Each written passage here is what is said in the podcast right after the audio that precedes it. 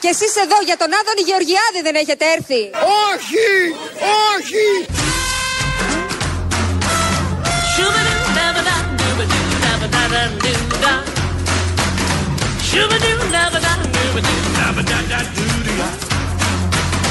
Βρε παιδιά, κι εσείς εδώ για τον Άδωνη Γεωργιάδη δεν έχετε έρθει? Είστε παρά.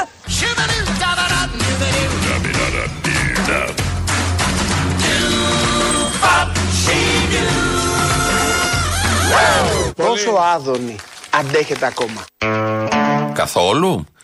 Με τίποτα. Αλλά τι να κάνουμε. Είναι προεκλογική περίοδος. Είναι υπουργός σημαίνων στέλεχος της κυβερνήσεως και έκανε μια συγκέντρωση χτες, προχτές, πότε ήτανε, που ήτανε το ολόγραμμά του. Είχαν τη χαρά, ναι, να παρακολουθήσουν οι οπαδοί το ολόγραμμα, όχι των ίδιων, και είχαν τη χαρά να παρακολουθήσουν το ολόγραμμα επί τρία.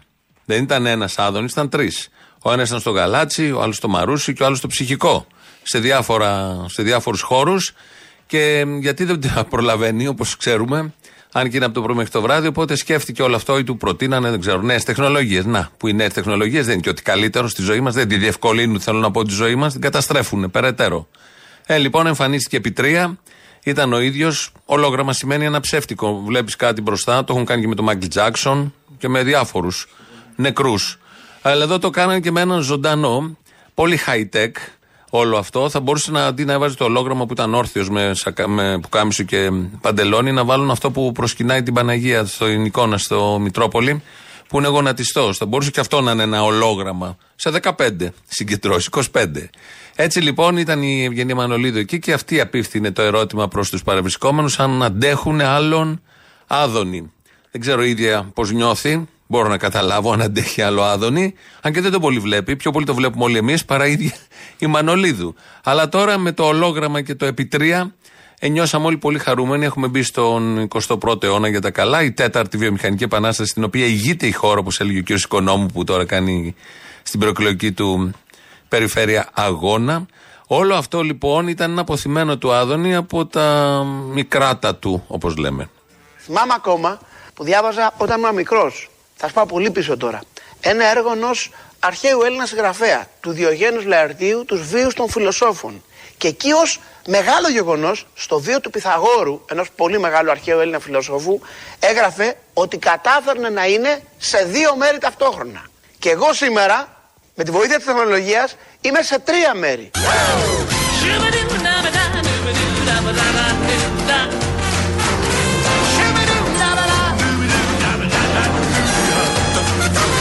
Πάμε για την νίκη, να είστε καλά. Ο Ιησούς Χριστός νικάει, η πέτσα μου σηκώθηκε.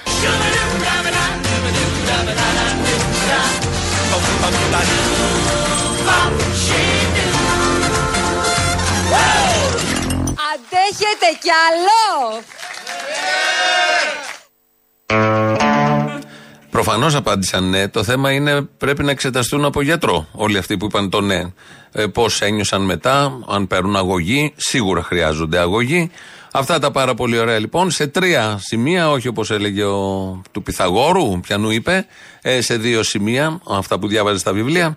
Είχαν τη χαρά να τον απολαύσουν οι οπαδοί του. Φαντάζομαι τώρα που πλησιάζουμε και προς τις εκλογές, 15 μέρες, πόσες μήνα, 14, να είναι σε περισσότερα σημεία, γιατί τον θέλει και τον αγαπάει ο κόσμος. Ο Νίκος Ανδρουλάκης είναι σε ένα σημείο, δεν έχει διακτηνιστεί, δεν είναι τζεντάι, είναι κανονικός, είναι σε ένα σημείο, αλλά έχει μάλλον και, πώς το λέμε αυτό, μια εσωτερική αναζήτηση. Ψάχνει να βρει ποιος ακριβώς είναι. Καλημέρα. Καλημέρα σας. Καλημέρα κύριε Πρόεδρε. Καλημέρα. Καλημέρα κύριε Πρόεδρε. Κύριε Στάθη, με λένε Ρίζο και όπως θέλω τα γυρίζω.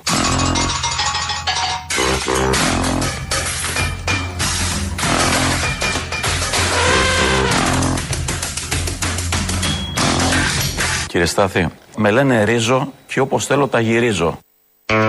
Κάτι έχουμε καταλάβει, το βλέπουμε, το παρακολουθούμε σε όλη αυτή την προεκλογική περίοδο. Είναι ο Αλέξης Τσίπρας και ο Νίκος Ανδρουλάκης, είναι πολύ ωραίο και πολύ επίκαιρο και πατάει ακριβώς τα προβλήματα του λαού αυτό που γίνεται, να τσακώνονται ποιος από τους δύο είναι ο διάδοχος του Ανδρέα Παπανδρέου. Μόνο στο αεροπλάνο δεν έχουν πάει να κάνουν νόημα σε μια δίμητρα να κατέβει. Το κάνει ο Βαρουφάκης με άλλη δίμητρα βέβαια. Μόνο αυτό δεν έχουν κάνει. Και υπάρχει δημόσια αντιπαράθεση την ώρα που ο Μητσοτάκης εξαγγέλει, επειδή δεν είναι λαϊκιστής, έδωσε και στην νεολαία 150€, έχει ανακοίνωση και κάποια άλλα μέτρα χτες, 15 μέρες πριν τις εκλογές, επειδή δεν είναι μαυρογιαλούρι. Επειδή λοιπόν ο Μητσοτάκης κάνει αυτά που κάνει, προεκλογική περίοδο, ως πρωθυπουργός και θέλει να είναι ξανά πρωθυπουργός, οι άλλοι δύο τσακώνονται. Ποιος θα πάρει τις ελάχιστες πια ψήφους, ενώ ανθρώπων που γοητεύτηκαν από τον Ανδρέα Παπανδρέου και βλέπουν κάτι ή στον Ανδρουλάκη ή στον Τσίπρα από τον Ανδρέα Παπανδρέου και θα ψηφίσουν. Πόσοι να είναι αυτοί πια. Δεν νομίζω να είναι και πάρα πολλοί. Έχει ξεχαστεί και η εικόνα του μεγάλου ηγέτη. Και έχουμε Τσίπρα, Ανδρουλάκη να σφάζονται. Είστε πραγματικά εκτός κοινωνικής πραγματικότητας, είστε μια ελίτ της αριστεράς, η αριστερά του καβιαριού, η αριστερά που έφτασε στο σημείο να διακινεί ακόμη και το ντοκουμέντο. Αυτή την αριστερά δεν την έχει ανάγκη ο ελληνικός λαός. Εδώ είναι η πραγματική αριστερά, η κεντροαριστερά, το ιστορικό κίνημα του Ανδρέα Παπανδρέου. Ανδρουλάκης οφείλει να κατανοήσει ένα πράγμα, ότι δεν είναι ιδιοκτήτης του Ανδρέα. Δεν είναι ιδιοκτήτης του Ανδρέα. Ο Ανδρέας ανήκει στην ιστορία. Ως ο μεγαλύτερος λαϊκιστής, ο μεγαλύτερος όμως, που πέρασε από αυτόν τον τόπο, Λαοπλάνος, Κολοτούμπας, πήρε συνθήματα και τα αντέστρεψε. Αυτά που κάνουν συνήθως στην πολιτική ζωή του τόπου. Αφού λοιπόν μιλάνε και σφάζονται αυτοί για τον Ανδρέα Παπανδρέου, θα ακούσουμε και δύο απόψεις για να ενισχύσουμε το προφίλ και των δύο. Δεν έχουμε θέμα, δεν θα πάρουν τίποτα εξαιτίας αυτού, το Ανδρουλάκη στο Τσίπρας, αλλά δεν έχει σημασία. Νομίζουν. Πιάνονται από τα μαλλιά, οι πνιγμένοι, και νομίζουν ότι κάτι μπορεί να τσιμπήσουν και από αυτό. Γιατί επειδή κάνει τη σύγκριση με τον Ανδρέα Παπανδρέου, που είχε τα αρνητικά του τεράστια, αλλά δεν έχει σχέση με τις προσωπικότητες του σήμερα, είναι εντελώς διαφορετικό. Θα μιλήσει λοιπόν για τον Ανδρέα με τα καλύτερα η Δήμητρα. Αγρότες είναι στην Εκάλη, έχουν κλείσει. Ο Ανδρέας είναι στην Εκάλη. Οι αγρότες έχουν κλείσει την Εθνική. Βγαίνει, κάνει ένα διάγγελμα. Δεν δίνει τίποτα ουσιαστικά. Δεν δίνει τίποτα ουσιαστικά και έχουν όλοι αποχωρήσει γιατί τους άγγιξε στην καρδιά τους. Αυτό είναι ηγέτης. Μπράβο! Αυτό είναι ηγέτης. Αυτό ακριβώς είναι ηγέτης. Να μην ικανοποιεί κανένα αίτημα, να τους παραμυθιάζει, να λέει ότι παπάντζα του ήρθε εκείνη την ώρα και οι αγρότες βέβαια να φεύγουν επειδή τους μίλησε ο ηγέτης. Δεν πήραν τίποτα. Έκανα την κινητοποίηση.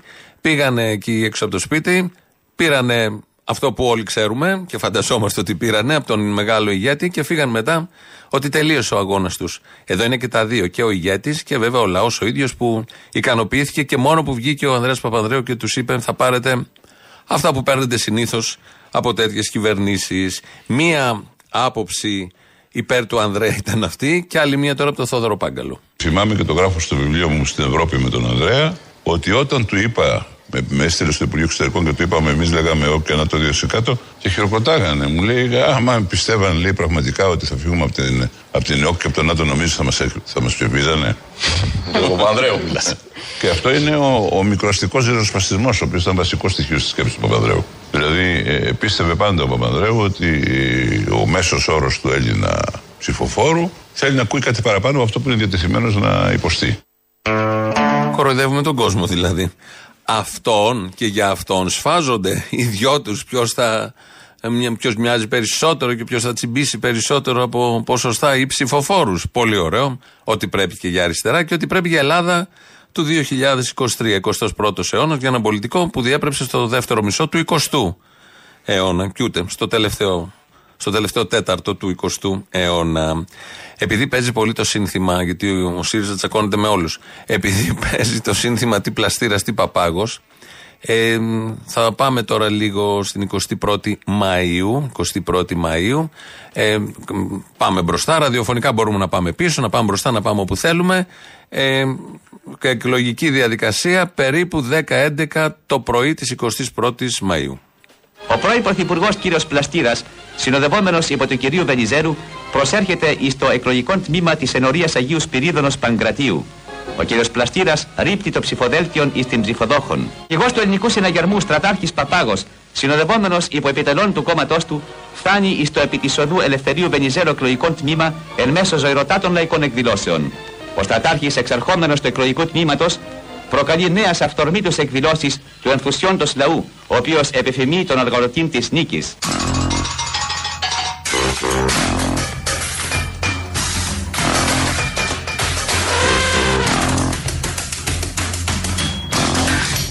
Ο στατάρχης Αλέξανδρος Παπάγος εσχημάτισε μετά τριήμερον την πρώτη κυβέρνηση του ελληνικού συναγερμού. Εδώ είναι ωραία η λέξη. Οι λέξεις που χρησιμοποιεί είναι από τα επίκαιρα της εποχής, δεκαετία του 50 βεβαίως, αρχές δεκαετίας του 50, για τις αυθορμήτους εκδηλώσεις του ενθουσιόντος λαού. Έτσι έλεγε ο συνάδελφος, ο αγαπητός συνάδελφος. Τέτοιος λαός ενθουσιών είναι και τώρα, γιατί όπου βλέπουμε σε γειτονιές, πάνες σε χωριά, σε λιμάνια, σε βάρκες, ανεβαίνουν, κατεβαίνουν, σε καφενεία μπαίνουν, βγαίνουν. Ο λαός είναι ενθουσιών. Γενική ενθουσιόντος. Πολύ ωραία όλα αυτά.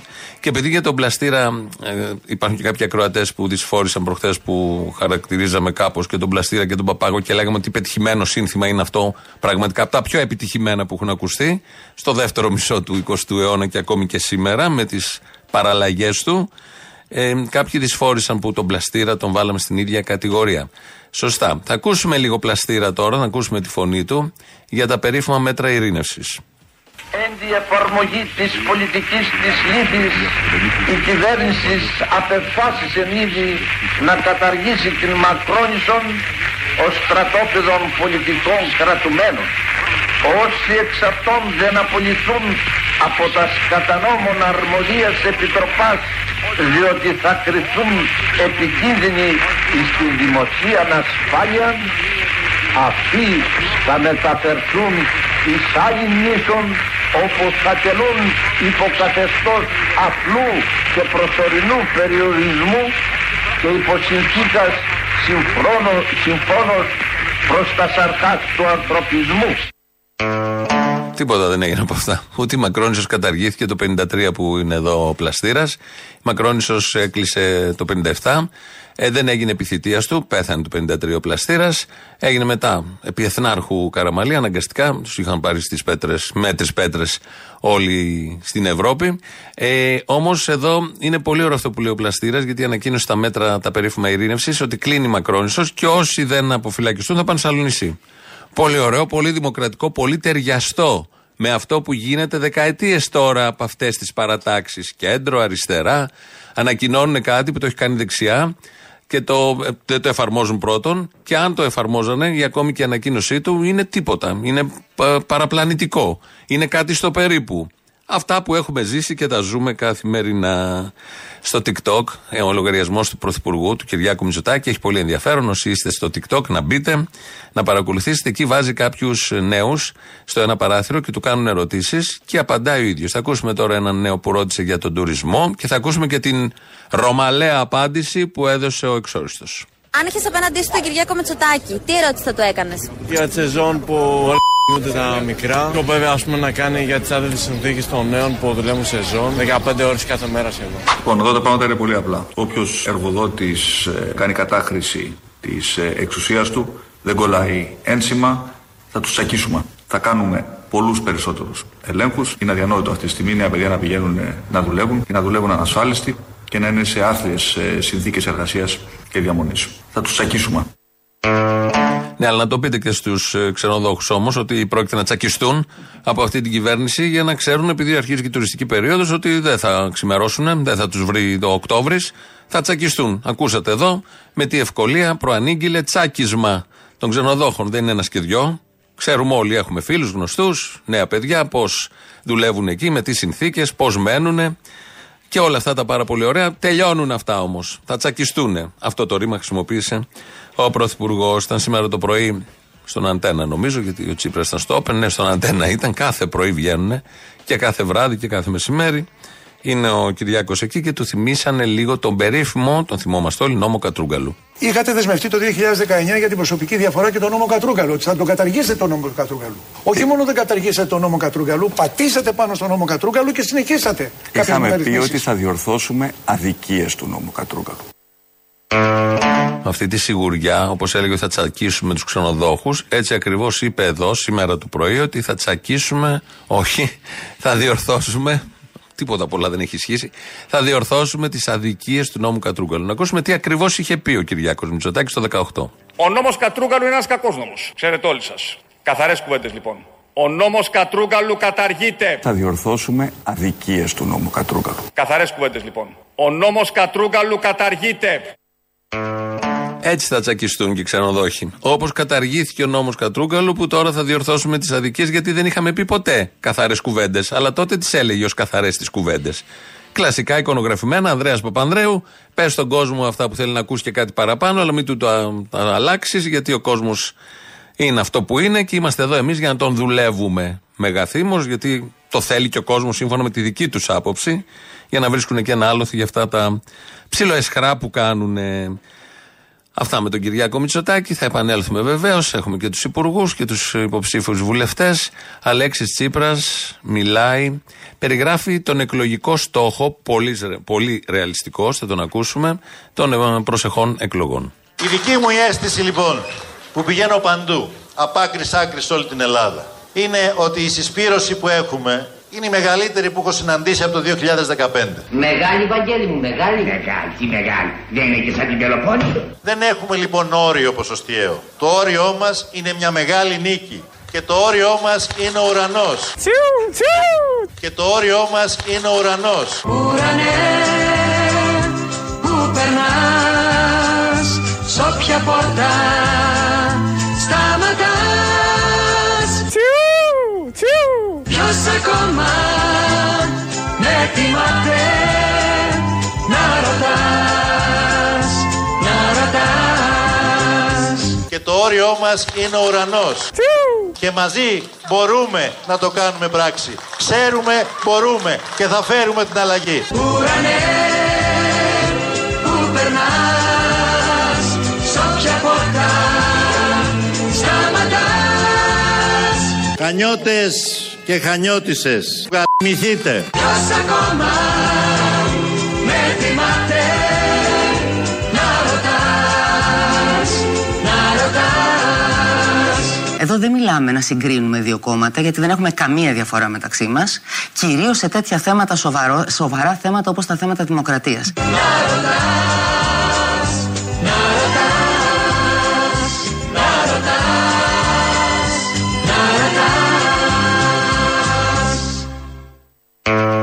Ακούσαμε και το τραγουδάκι, το ρεφρέν, Πασχάλης από τα παλιά. Έτσι λοιπόν ο όριο είναι ο ουρανός. Ο ουρανός. Να ρωτάς, ουρανέ. Ζητάνει από κάτω, στον ουρανό, να ρωτάει, αν τους θυμάται κανείς. Ο Αλέξης Τσίπρας σήμερα το πρωί στο Open απάντησε για τις δημοσκοπήσεις. Όπως όλοι γνωρίζουμε, οι δημοσκοπήσεις τον παρουσιάζουν δεύτερο, με μια ψαλίδα που ψιλοανοίγει περνώντας ημέρες. Δεν λέω αν είναι σωστές ή αν είναι αληθινές οι δημοσκοπήσεις, αλλά αυτό παρουσιάζουν οι δημοσκοπήσεις. Ρωτήθηκε λοιπόν ο Αλέξης Τσίπρας και έδωσε μια ιδιαίτερη μάλλον απάντηση. Εγώ δεν θεωρώ ότι είναι στημένοι όλοι απέναντί μας. Ναι. Δεν διακατέχομαι από ένα σύνδρομο καταδίωξης. Αυτό όμως που πιστεύω είναι ότι υπάρχει μια διαχρονική υστέρηση, υποτίμηση, ας το πω έτσι, των μετρήσεων σε σχέση με το ποσοστό του ΣΥΡΙΖΑ, που έχει μια σειρά από εξηγήσεις. Το είδαμε και το 2015, το είδαμε και το 2019. Δύο μέρες πριν τις εκλογές, Παρασκευή, έδιναν 24,5 κατά μέσο όρο οι μετρήσεις και πήραμε 31,5. Σήμερα όμως υπάρχει και ένας επιπλέον λόγος. Και μου το λένε και όλοι οι δημοσκόποι με τους οποίους συζητώ, ότι υπολείπεται οι ψηφοφόροι του ΣΥΡΙΖΑ, δεν βρίσκονται στις δημοσκοπήσεις. Γι' αυτό ζήτησα εγώ τα αστάθμητα στοιχεία και η Ένωση των Εταιριών είπε: δεν σας τα δίνουμε. Διότι αν τα δημοσιεύανε, θα έβλεπαν ότι ο ΣΥΡΙΖΑ δεν είναι στο 26, 28, 30, είναι στο 14. Ναι. Διότι 5 στους 7. Ακούστε, 5 στους 7 δεν απαντάνε.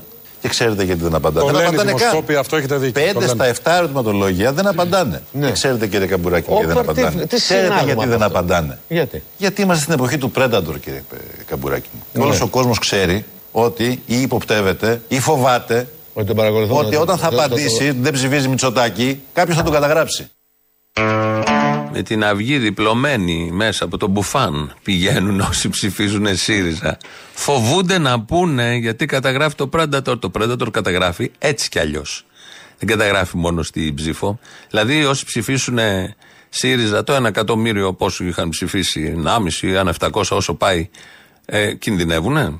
Έχουμε εδώ, τίθενται θέματα δημοκρατίας. Πολύ σοβαρά όπως ακούω. Όλα αυτά είναι... απαντήσεις για την 22η Μαΐου. Ό,τι λέει ο Αλέξης Τσίπρας, αυτή την εντύπωση μου δίνει εμένα. Αυτές τις μέρες δεν απευθύνονται στην 21η, στην κάλπη, απευθύνονται αμέσως μετά σε όσους την 22η Μαΐου τολμήσουν να πούνε ότι η σκορδαλιά γίνεται και χωρίς σκόρδο. Ποια είναι τώρα η ελπίδα για τον τόπο? Το καλύτερο σενάριο για την επόμενη μέρα για τη χώρα είναι να μην είμαι εγώ πρωθυπουργός. Ευχαριστώ, είμαι από ουίσκι.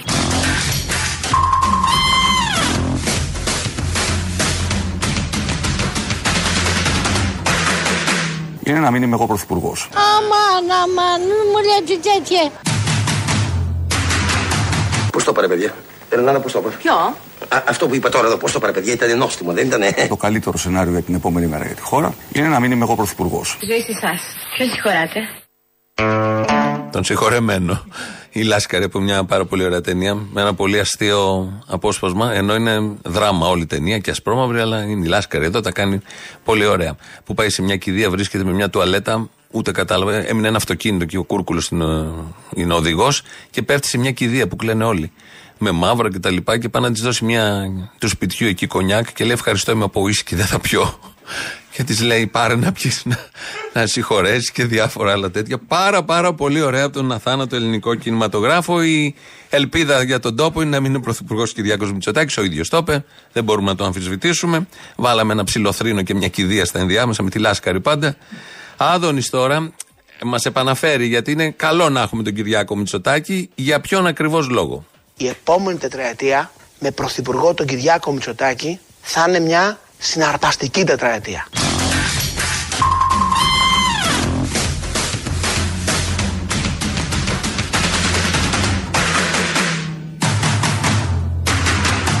Στις 21 Μαΐου ψηφίζουμε τον άξιο πρωθυπουργό Κυριάκο Μητσοτάκη.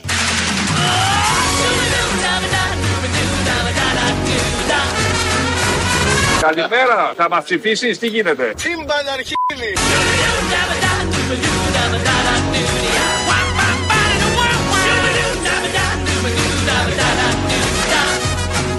Καλημέρα, θα μας ψηφίσεις, τι γίνεται? Καμίσου. Έτσι, μπράβο, ευχαριστώ.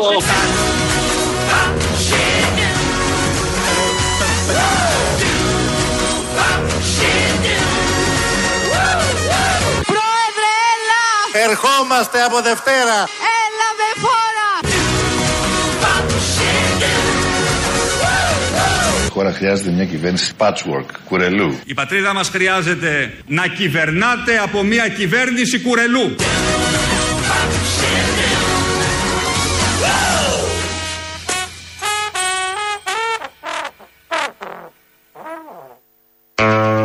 Πέθανε τελείως το σαξόφωνο. Εδώ Ελληνοφρένεια, όπως κάθε μέρα, μία με δύο από τα παραπολιτικά. 2.11.10.80.880, τηλέφωνο επικοινωνίας. radio.papaki.parapolitica.gr, το mail του σταθμού. Αυτή την ώρα το βλέπω εγώ εδώ. Ελληνοφρένεια.net.gr, το επίσημο site του ομίλου Ελληνοφρένεια. Και μας ακούτε τώρα live μετά ηχογραφημένους. Το ίδιο γίνεται και στο Ελληνοφρένεια YouTube, το official, που έχει από κάτω και διάλογο να κάνετε. Ο Δημήτρης Κύρκος ρυθμίζει τον ήχο. Πρώτο μέρος του λαού, κολλάνε και οι πρώτες διαφημίσεις. Γεια σου, Αποστολή. Γεια σου και σένα. Είναι η δεύτερη φορά που παίρνω τηλέφωνο. Δεν πειράζει. Άκουσε με, είμαι η Φωτεινή από Γλυφάδα. Είχα ξαναπάρει και τώρα σήμερα, επειδή ακούω κάτι, επειδή δεν ήμουν πολύ καλή στην ιστορία, είμαι και μεγάλη, τα έχω χαμένα. Μήπως μπορείς να μου πεις ποια ήταν κυβέρνηση όταν έγινε εκτέλεση του Μπελογιάννη το 52? Γιατί ακούω τον Τσίπρα εδώ που λέει ο Θήμιος ότι κάνουμε λάθος για το τι Παπάγος, τι Πλαστήρας. Το τι Πλαστήρας, τι Παπάγος ήταν ένα λάθος, μια λάθος γραμμή, την οποία την πλήρωσε και το λαϊκό κίνημα και η χώρα. Και αναρωτιέμαι τελικά, μήπως κάνουμε όντως λάθος? Γιατί στο μάθημα της ιστορίας δεν ήμουνα και πολύ καλή. Ποιος ήταν τελικά η κυβέρνηση? Ο Μητσοτάκης θα ήτανε. Σε ευχαριστώ πολύ. Ενώ και αν δεν ήτανε, ιδεολογικά ήτανε. Ναι. Δεν τσόκαρο, ο Τσουκαλάς τουλάχιστον λέει άντε γεια. Άντε γεια. Ναι, καλησπέρα. Καλησπέρα. Ελληνοφρένεια. Ναι. Θέλω να πω κάτι ακόμα για την ΝΟΣ, την εταιρεία την καλή αυτή. Την ασφαλιστική που βγήκε ο Γορίλας εκείνος και απειλούσε τον κόσμο. Άγια σου. Μην επαναστατήσει και μην ψηφίσει άλλο. Δεν υπάρχει επιλογή εδώ. Δεν είμαι τόσο δημοκρατικός σε αυτά τα πράγματα και σας το έχω αποδείξει. Είμαι όμως δίκαιος. Και επειδή είναι άδικο να την πληρώσουμε όλοι, γιατί κάποιοι έχετε αποφασίσει να επαναστατήσετε για τους χύψη λόγους, πρέπει να το συζητήσουμε. Αυτή η εταιρεία είχε την Εβήμα, μια άλλη ασφαλιστική. Ναι. Λιάγκας, ο πατέρας. Πάντα ρε παιδί μου όμως, όπου Λιάγκας και Μάλαμα, ναι, σε αυτόν τον τόπο. Όπου Λιάγκας και Μάλαμα. Σας ακούω να λέτε μαλακίες. Θα αρχίσω και εγώ πια. Για πες λίγο και. Είχε κλείσει το 13 από τον Σταϊκούρα. Με εντολή 9 η ώρα έβγαλε συμβόλαιο ασφαλιστήριο, 9:30 έκλεισε. Καλό είναι. Του Σταϊκούρα. Που τότε που τον έβριζε του Σταϊκούρα. Και ποιος την άνοιξε πάλι. Αυτοί έχουν ανοίξει άλλες 5 εταιρείες από τότε. Συγγνώμη, να εκτιμούμε όμως την επιχειρηματικότητα, το επιχειρήν γενικότερα και την ανάπτυξη στον τόπο. Ναι, έκλεισε μία, άνοιξε μία άλλη όμως. Ορίστε. Ναι, αλλά οι ίδιοι εργαζόμενοι. Τώρα και αυτή την άλλη ευχαριστώ που είναι οι ίδιοι και δεν είναι λιγότεροι. Διώχνουν τους αριστερούς μόνο. Κρατάνε τους δεξιούς. Τουλάχιστον ξέρουμε ποιοι είναι. Οι αριστεροί τι να κάνουν. Κοπριές είναι. Φύρα. Οι αριστεροί έχουν λόγο. Συγχώνουν ανάστημα. Γι' αυτό είπα είναι φύρα. Ναι, αυτό ακριβώς. Απλά είναι πολλά που έχουν κάνει οι συγκεκριμένοι. Αποκλείεται και πήγε ο Μπουμπούκος εκεί να στηρίξει. Έλα μου. Νη στον τόπο. Εγώ δεν το πιστεύω. Ακριβώς αυτά. Πάντως σας λέω 9:30 μας λέγανε έκλεισε η εταιρεία. Τα συμβόλαια όμως τα χρεώσανε. Εμάς τα ζητάγανε τα λεφτά. Και μετά όταν έγινε η καθάριση μας τα ξαναζητήσανε πάλι. Θα αστιεύεστε. 12.000 είχα από αυτό το πράγμα. Πώς κάνετε έτσι τώρα, δηλαδή τα χρήματα είναι το παν. Οι άνθρωποι. Τουλάχιστον να σώσω κανέναν άνθρωπο που να ασφαλιστεί σε αυτούς θέλω. Ο άνθρωπος θα σωθεί όπου διάδωνει να πάει στην αντίθετη κατεύθυνση. Εκεί θα σωθεί. Καμίσου! Συγχυλίζεις από δημοκρατικές πρακτικές, μωρή βρωμιάρα, Άντε γεια, σουρωτήρι. Αποστολή. Ναι. Ακούς, ο ναυτικός είμαι. Έλα, ναυτικέ, πού είσαι, πού βρίσκεσαι. Γαλλία, Γαλλία. Γαλλία, νόρια ντεριόν. Να σου πω, φιλέ, άκου τι συμβαίνει στο 14ο Δημοτικό Σχολείο Ηρακλείου Κρήτη. Εκεί πάει το παιδί μου, πάει ο γιος μου. Η δασκάλα που κάνει αγγλικά στα παιδιά, το λέω αυτό γιατί δεν υπάρχει τρομοκρατία μόνο στι ιδιωτικές επιχειρήσεις, υπάρχει γενικά τρομοκρατία στους εργαζομένους. Ήθελε η κοπέλα να απεργήσει και η διευθύντρια του σχολείου την έγραψε στο βιβλίο συμβάντων του σχολείου. Όταν πήγε να διαμαρτυρηθεί, η διευθύντρια ισχυρίστηκε ότι τη χτύπησε. Εξίσου μήνυση όμως έκανε και η κοπέλα για δισκοφαντική δυσφήμιση και αυτή τη στιγμή έχει γίνει ένας χαμός στο Ηράκλειο σχετικά με αυτό το θέμα. Υπάρχει ανακοίνωση των των δασκάλων και υπάρχει και συγκέντρωση αυτή τη στιγμή στο κέντρο του Ηρακλείου σε συμπαράσταση για αυτή την κοπέλα. Λοιπόν, συμπαράσταση σε κάθε εργαζόμενο, όχι μόνο σε αυτή, γιατί η απεργία δεν είναι δικαίωμα, είναι υποχρέωση του εργαζομένου εφόσον την κηρύττει το σωματείο του. Και η απεργοσπασία δεν είναι δικαίωμα επίσης, αλλά είναι αληθεία και έγκλημα και κατά των εργαζομένων και κατά το ίδιο μας των παιδιών. Ναι. Μωρή Λουκία, τι μου το κλείνεις έτσι. Α, συγγνώμη, έπεσε η γραμμή. Άντε, γεια!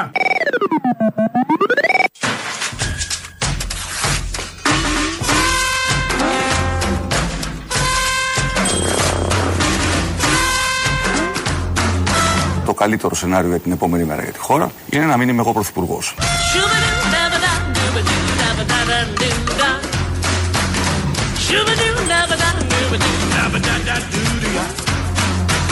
Το καλύτερο σενάριο για την επόμενη μέρα για τη χώρα είναι να μην είμαι εγώ πρωθυπουργός. Το καλύτερο σενάριο είναι αυτό, γιατί όλοι ρωτάμε ποιο θα είναι το καλύτερο σενάριο για τη χώρα. Να, μια απάντηση ενός τυχαίου συμπολίτη μας, ο οποίος ξέρει τα πράγματα από μέσα, δεν είναι εξάδερφος του Υπουργείου Υγείας που μας έλεγε για τα εμβόλια, αλλά όμως ξέρει τα πράγματα από μέσα. Είναι ο άνθρωπός μας στο Μαξίμου. Και μας είπε, μας κατέθεσε άνοιγμα ψυχής. Μας είπε αυτό που μόλις ακούσαμε. Κάνει και ο Βαρουφάκης ό,τι μπορεί. Έχει τσιτώσει τα αγκάζια. Μάλλον πρέπει να τσιμπάει και κάτι λίγο από ό,τι καταλαβαίνουμε για να το κάνει συνέχεια, γιατί είναι λίγο κουλά όλα αυτά που λέει, αλλά δεν έχει σημασία. Προχθές κάναμε και λίγο χιούμορ με αυτά που έλεγε για τα αντιβιωτικά. Δεν το πιάσανε κάποιοι φίλοι, είδα κάτι μηνύματα στο mail. Δεν πειράζει. Αγαπημένοι να είμαστε, δεν χρειάζεται να τα καταλαβαίνουμε όλα. Και εμείς καμιά φορά εδώ με τόσα που λέμε μπορεί να είναι και κάποια ένα-δύο, όχι πολλά άστοχα. Αλλά δεν έχει σημασία. Σημασία έχει ότι θα γίνει ρήξη. Με το Βαρουφάκι αυτό δεν σας έρχεται στο νου σαν πρώτη εικόνα ή σαν πρώτη λέξη μόλις ακούτε Βαρουφάκης. Με τις Δήμητρες, με όλα τα υπόλοιπα. Βγαίνει τώρα η βουλευτίνα του Μέρα 25, η κυρία Μαρία Μπατζίδη, στο Κόντρα και όταν έρχεται εκεί το θέμα κάπως αλλιώς μας τα είπε. Μιλάμε για το χρηματιστήριο ενέργειας πολύ ξεκάθαρα. Ενώ κανένα άλλο κόμμα, δεν έχω ακούσει τουλάχιστον μέχρι στιγμής, εκτός αν μου έχει διαφύγει κάτι ο ΣΥΡΙΖΑ, ας πούμε, δεν λέει κάτι τέτοιο ότι εγώ θα καταργήσω το χρηματιστήριο ενέργειας. Μιλάει μόνο λέει ότι θα επαναδιαπραγματευτεί το λόγο, το target model. Οπότε εδώ πέρα υπάρχουν ζητήματα τα οποία εμείς θα μπορούσαμε να. Η κυρία Πατσίδη, επιτρέψτε μου για να το κατανοήσω. Η ρήξη είναι ρήξη με την Ευρωπαϊκή Ένωση. Καμία σχέση. Καμία σχέση. Μα δεν γίνεται να είσαι εκτός χρηματιστηρίου ενέργειας αν είσαι μέλος της Ευρωπαϊκής Ένωσης. Το 2018 δεν ήμασταν. Ναι, μετά ήρθε η διεκτήδα. Ναι, μετά γίναμε. Άρα, όπως γίνεται, ξεγίνεται. Όλα γίνονται. Το θέμα είναι μονομερείς ενέργειες. Ό,τι γίνεται, ξεγίνεται. Ό,τι ανεβαίνει, κατεβαίνει. Όλα αυτά τα πάρα πολύ ωραία και πολύ ρεαλιστικά. Είναι αυτό το νιώθηκε εδώ και η Γιάμαλη, ότι κάνει μια ερώτηση γιατί της έλεγε Μπατζίδη ότι θα καταργήσουν το χρηματιστήριο ενέργειας. Όλα αυτά είναι. Υπάρχουν επειδή είμαστε στην Ευρώπη. Δεν μπορούν να αλλάξουν ενώ είμαστε στην Ευρώπη, μπορούν να αλλάξουν αν δεν είμαστε στην Ευρώπη. Αυτό είναι μια μεγάλη απόφαση. Δεν βλέπω να τη θέλει ο ελληνικός λαός. Οκ. Άρα, όσο είμαστε στην Ευρώπη, εφαρμόζουμε ακριβώς αυτά που λέει η Ευρώπη. Ούτε παραπάνω, ούτε παρακάτω. Παραπάνω μπορεί. Παρακάτω πάντως με τίποτε. Λένε εδώ να καταργηθεί το χρηματιστήριο ενέργειας. Όταν όμως ρωτάει η Γιάμαλη την Αμπατζίδη, πρέπει να βγούμε γιατί η Ευρώπη ορίζει αυτό. Όχι. Το 18 δεν ίσχυε. Το 18 όμως φτιάχτηκε. Προχωρώντας τα χρόνια, φτιάχνονται θεσμοί καινούργοι που μπαίνουν ως χαλκάς στους λαούς. Όχι. Θα το κάνουμε. Μονομερής ενέργεια και διάφορα άλλα τέτοια πάρα πολύ όμορφα που διανθίζουν την προεκλογική, την πολύ ιδιαίτερη και πολύ όμορφη μέχρι στιγμής και διασκεδαστική προεκλογική περίοδο. Έχουμε και το διαφημιστικό. Τώρα ακολουθεί το διαφημιστικό του Μέρα 25. Βγήκαμε από τα σπλάχνα του γενναίου όχι και από το διεθνιστικό κίνημα DM25 που γέννησε εκείνη η ελληνική άνοιξη. Κουπέπε, κουπέπε. Ξεκινήσαμε από την Αθήνα. Στη Κυψέλη, στο Παγκράτη. Περάσαμε από το Βερολίνο, το Παρίσι, το Λονδίνο. Λονδίνο, Άμστερνταμ, Βερολίνο. Έχεις ξεχάσει που ακριβώς θέλεις να πας. Τη Λισαβόνα, τη Ρώμη, την Ιρλανδία. Πού είσαι, πού είσαι, πού είσαι, πού είσαι. Πριν επιστρέψουμε τον Μάρτιο του 2018 στην Αθήνα για να ιδρύσουμε το Μέρα 25. Ρένα μου, σωθήκαμε! Πριν συνιδρύσουμε την προοδευτική διεθνή με τον Μπέρνι Σάντερ.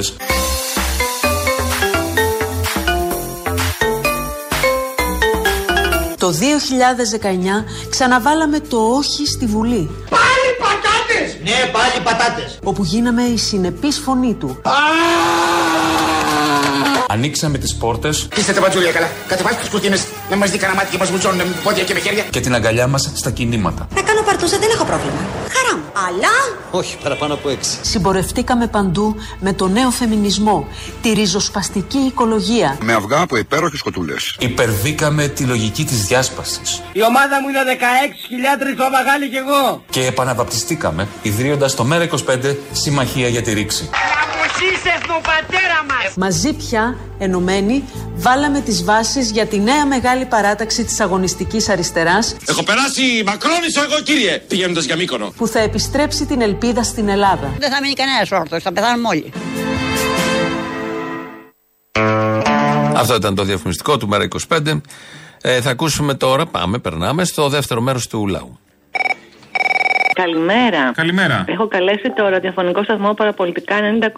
Έχετε. Υπάρχει κύριος Κατοπόδης στο χώρο σας. Κατοπόδης. Ναι. Δεν έχω ενημερωθεί. Τι θα θέλατε, όπου τηλεφωνείτε. Εγώ εθελόντρια είμαι από το συνασπισμό Εθνική Δημιουργία. Ποιο συνασπισμό? Εθνική Δημιουργία Κρανιδιώτης Τζίμερος. Είναι κόμμα που κατεβαίνει στις εκλογές. Έλα. Λογικά πρέπει να έχετε λάβει κάποιο σποτάκι προεκλογικό στο mail. Θα το δω. Να σας κάνω μια ερώτηση. Πώς πήγε εκείνη η δουλειά με το κουκουέ που κάνανε για να βγει εκτός νόμου? Προχώρησε. Ναι, το δηλώνω ευθέως ότι ο σκοπός μου είναι, δεν ξέρω αν θα το πετύχω, να αποβληθεί διαπαντός του κουκουέ από το πολιτικό σύστημα. Εγώ είμαι εθελόντρια για το συγκεκριμένο θέμα. Δηλαδή, εσείς πήγατε στο Τζίμερο και στον Κρανιδιώτη εθελοντικά. Δεν πληρώνεστε, εννοείται. Αυτό εννοείται εθελόντρια. Είμαι εθελόντρια στο να μου απαντήσετε, αν θέλετε, αν λάβατε στο mail radio με dradio@parapolitica.gr το προεκλογικό μήνυμα. Δηλαδή, υπάρχει άνθρωπος που πήγε εθελοντή στο Τζίμερο και στον Κρανιδιώτη. Είστε συγγενικό πρόσωπο, να το εξηγήσω κάπως ψάχνω. Μπορείτε σας παρακαλώ να με εξυπηρετήσετε? Θα ήθελα να μου πείτε τι κάνει έχω ο Τσιάρτας. Έχω να καλέσω 200 τηλέφωνα. Το καταλαβαίνω, το καταλαβαίνω. Λίγο πείτε μου τι κάνει ο Τσιάρτας και πόσες λέξεις έμαθε σήμερα. Δεν τα γνωρίζω αυτά κύριε. Δεν μπορούμε να συνοηθούμε έτσι. Μπορεί το σπορτάκι να το σπικάρει ο Τσιάρτας. Στα ελληνικά εννοώ. Επειδή τα κατέχει. Μπορείτε να μου δώσετε μια απάντηση, ένα ναι ή ένα όχι, σας παρακαλώ. Θέλω να μου πείτε τι στράβωσε με τον Μπογδάνο. Τι δεν πήγε καλά. Αυτό με έχει πικράνει περισσότερο απ' όλα. Μάλλον δεν έγινα αντιληπτή. Σας καλώ για ένα συγκεκριμένο θέμα. Το κατάλαβα,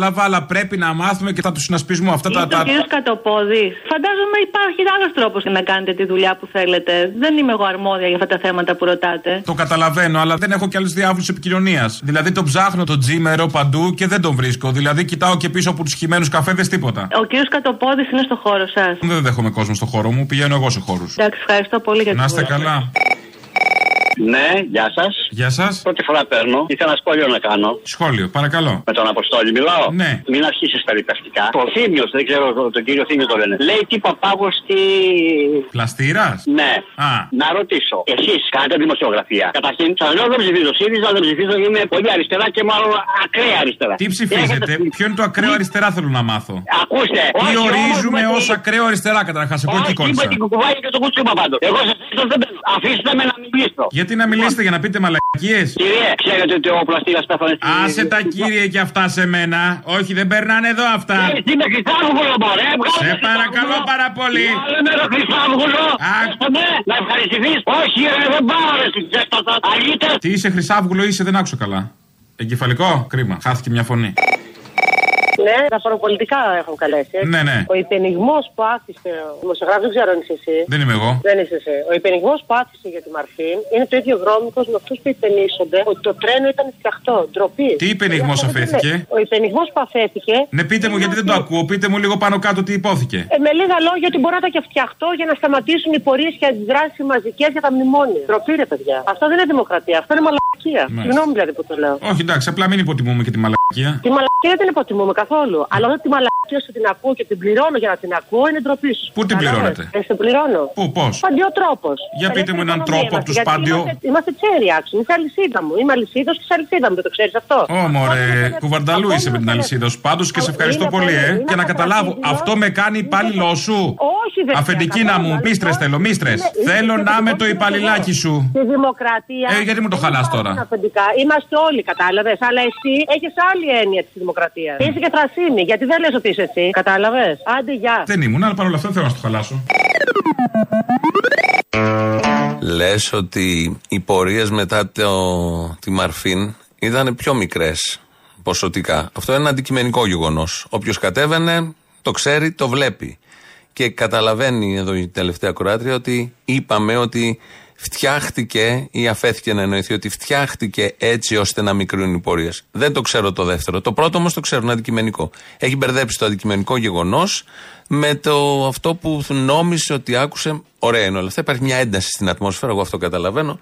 Οπότε να απευθυνθούμε στο Θεό, γιατί όταν υπάρχει φόβος Θεού, τα πράγματα είναι αλλιώς. Ο κάθε ψηφοφόρος μόνος το αποφασίζει τι είναι σοβαρό για αυτόν και τι όχι. Θα σας πω μόνο τη δική μου γνώμη. Ένας άνθρωπος που μέσα του έχει φόβο Θεού, έχει όρια. Ένας άνθρωπος που δεν έχει φόβο Θεού, δεν έχει όρια. Πρέπει να τον φοβάσαι.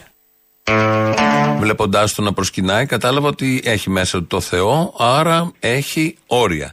Θέλω τώρα όλοι μαζί να ορίσουμε ποια είναι αυτά τα όρια στην παρακάτω δήλωση.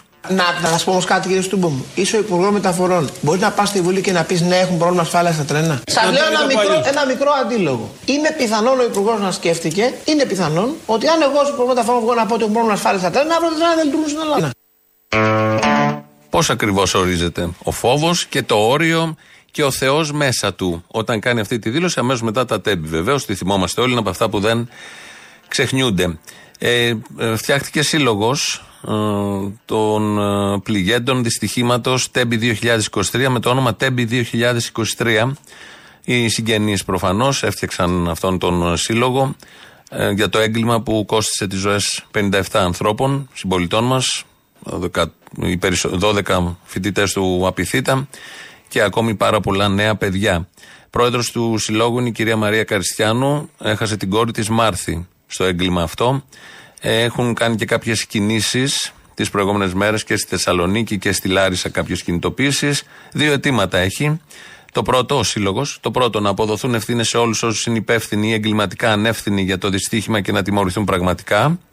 Και δεύτερον, να μην επιτρέψουν να συμβεί ποτέ ξανά τέτοιο έγκλημα. Και τα δύο είναι πολύ επίκαιρα, παραμένουν 2 μήνες σχεδόν μετά και θα είναι αιτήματα όλων μας μέχρι τουλάχιστον το πρώτο να τελεσφορήσει με κάποιο τρόπο. Στην Ελλάδα βέβαια είμαστε, ξέρουμε πώς κινείται η δικαιοσύνη με τις παρεμβάσεις, επεμβάσεις και ειδικά σε τέτοια θέματα. Προς το παρόν καμαρώνουμε τον Κώστα Καραμαλή στις ΣΕΡΕΣ να κάνει προεκλογικό αγώνα και να κατηγορεί όλους τους άλλους επειδή σκέφτηκαν να μην το επιτρέψουν και καλά να είναι υποψήφιος. Κάπως έτσι φτάνουμε στο τέλος. Τρίτο μέρος του λαού ξεκινάει τώρα. Διαφημίσεις, μαγκαζίνο, εμείς τα υπόλοιπα αύριο. Γεια σας. Αποστολή. Έλα. Έλα, τώρα σε έπιασα, ρε φίλε. Επιτέλους, ρε παιδί μου. Ναι, είχες στεναχώρια μεγάλη, Πολύ. Να σου πω, προχθές με πήραν από μια αυτές τις εταιρείες που κάνουν τις δημοσκοπήσεις, ρε εσύ. Και επειδή τους επεσήμανα το έργο της κυβέρνησης που είναι τεράστιο. Μπράβο, θα το λέμε αυτό σε κάθε ευκαιρία. Έχουν ρημάξει τα σχολεία, τα πανεπιστήμια, τα πάντα όλα. Μου το έκλεισε αυτή η καριόλα αμέσως. Άκου τώρα. Καλημέρα σας. Καλημέρα. Παραπολιτικά. Ναι. Θέλω να ρωτήσω το εξής. Για τους αναπήρους η κυβέρνηση δεν λέει τίποτα, αγαπητέ. Τι να πει δηλαδή. Η συγκεκριμένη κυβέρνηση, αν κρίνω το μισό Υπουργικό Συμβουλίο της, έχει πολύ συγκεκριμένη γνώμη για τους αναπήρους. Παραδοσιακά δηλαδή από τους ιδεολογικούς προγόνους της. Ίσως να έχεις και δίκιο. Ναι, γεια σου Αποστόλη, είμαι από Κώστα από το Εγάλεο. Γεια σου Κώστα. Χρόνια πολλά για την εργατική μας πρωτομαγιά. Σε όλους τους εργάτες και όλοι ενωμένοι θα νικήσει η εργατιά. Αυτό είναι σίγουρο. Θέλω να πω κάτι, φίλε Αποστόλη. Θέλω να πω μια δημοσκόπηση που έχει βγει και δεν την λένε τα κανάλια. Λέει ο λαός μας στη δημοσκόπηση αυτή ότι ένα 30% λέει ότι δεν θέλει ούτε ΣΥΡΙΖΑ ούτε Νέα Δημοκρατία. Ένα 38% λέει ότι και οι δύο έχουν εξαρτήσεις από τα μεγάλα συμφέροντα.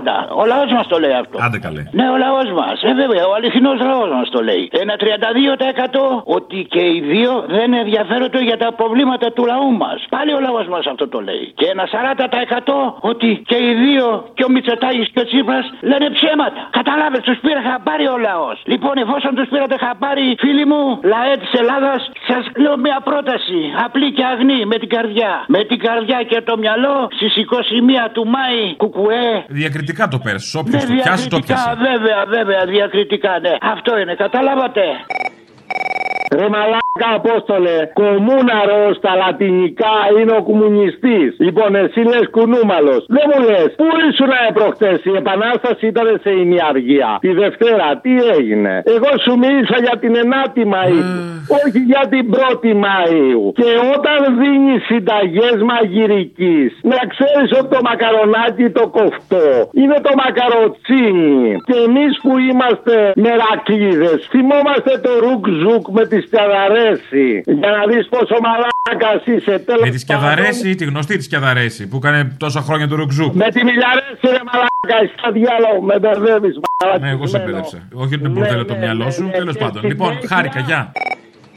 ΣΥΡΙΖΑ χωρίς Τσίπρα δεν υπάρχει, δεν το ασπάζεστε. Θα έρθει και η ώρα να δούμε πως είναι σκορδαλιά δίχως σκόρδο. Σκορδαλιά χωρίς σκόρδο. Είναι σαν και αυτά τα τζατζίκια, ας πούμε, που φτιάχνουν για να μπορείς να φυλάς την κόμενα στα σουβλατζίδικα, που είναι light. Δηλαδή γιαούρτι, αγγούρι και βάζει και έναν άνηθο και μια μυρωδιά σκόρδου. Παπαριές, τρώγεται η σκορδαλιά χωρίς σκόρδο? Ούτε με σάπιο σκόρδο βέβαια τρώγεται. Να το πούμε και αυτό. Ναι, ρε μαλάκα, σου πα. Δεν ξαναλέω. Μην μου ξαναλέω, σου απάντησα. Έφυγε ο Ανδρέας από το Πασόκ, τελείωσε. Όχι, όταν έφυγε ο Ανδρέας από το Πασόκ δεν τελείωσε το Πασόκ, κυβέρνησε καμιά 15 χρόνια ακόμα. Τι ο Σιμπίτης τώρα, αρχίδια απλά. Αρχίδια 8 χρονάκια, 8 χρονάκια δεν σε χάλασαν. Να οι αδειούλες στο ταξί, να τα σβησίματα των χρεών, έλα τώρα. Το ταξί με τον Ανδρέα το πειράσετε τις μαλακές. Κουκουέ χωρίς κουτσούπα τι θα είναι, ξέρεις, να σου πω εγώ. Τι θα είναι? Χωρίς συναυλίες και χωρίς συνέδρια, αυτό είναι. Γιατί πριν δεν είχες συναυλίες και συνέδρια? Ναι, ρε παιδί μου, αλλά. Ναι, είχε. Άρα, μήπως η μαλακία σου πέφτει στο κενό έτσι απλά για να πεις κάτι τάχα για το ΣΥΡΙΖΑ ότι δεν γίνεται χωρίς? Να σου πω κάτι, όταν έγινε συναυλία ο Καλαμπούκης έτσι ερεθίζεται, δηλαδή πώς να το πω, πώς λέμε για τις γκόμενες τη γραίνεται, έτσι όταν έχεις συναυλία. Όχι. Γενικώς έχω καταλάβει ότι προτιμούσε τον πολιτισμό του ΣΥΡΙΖΑ, του Κονιόρδου δηλαδή και τέτοια. Ρε μαλάκα. Άντε, ρε παπάρα, θα μιλήσουμε κιόλας. Ουρτ.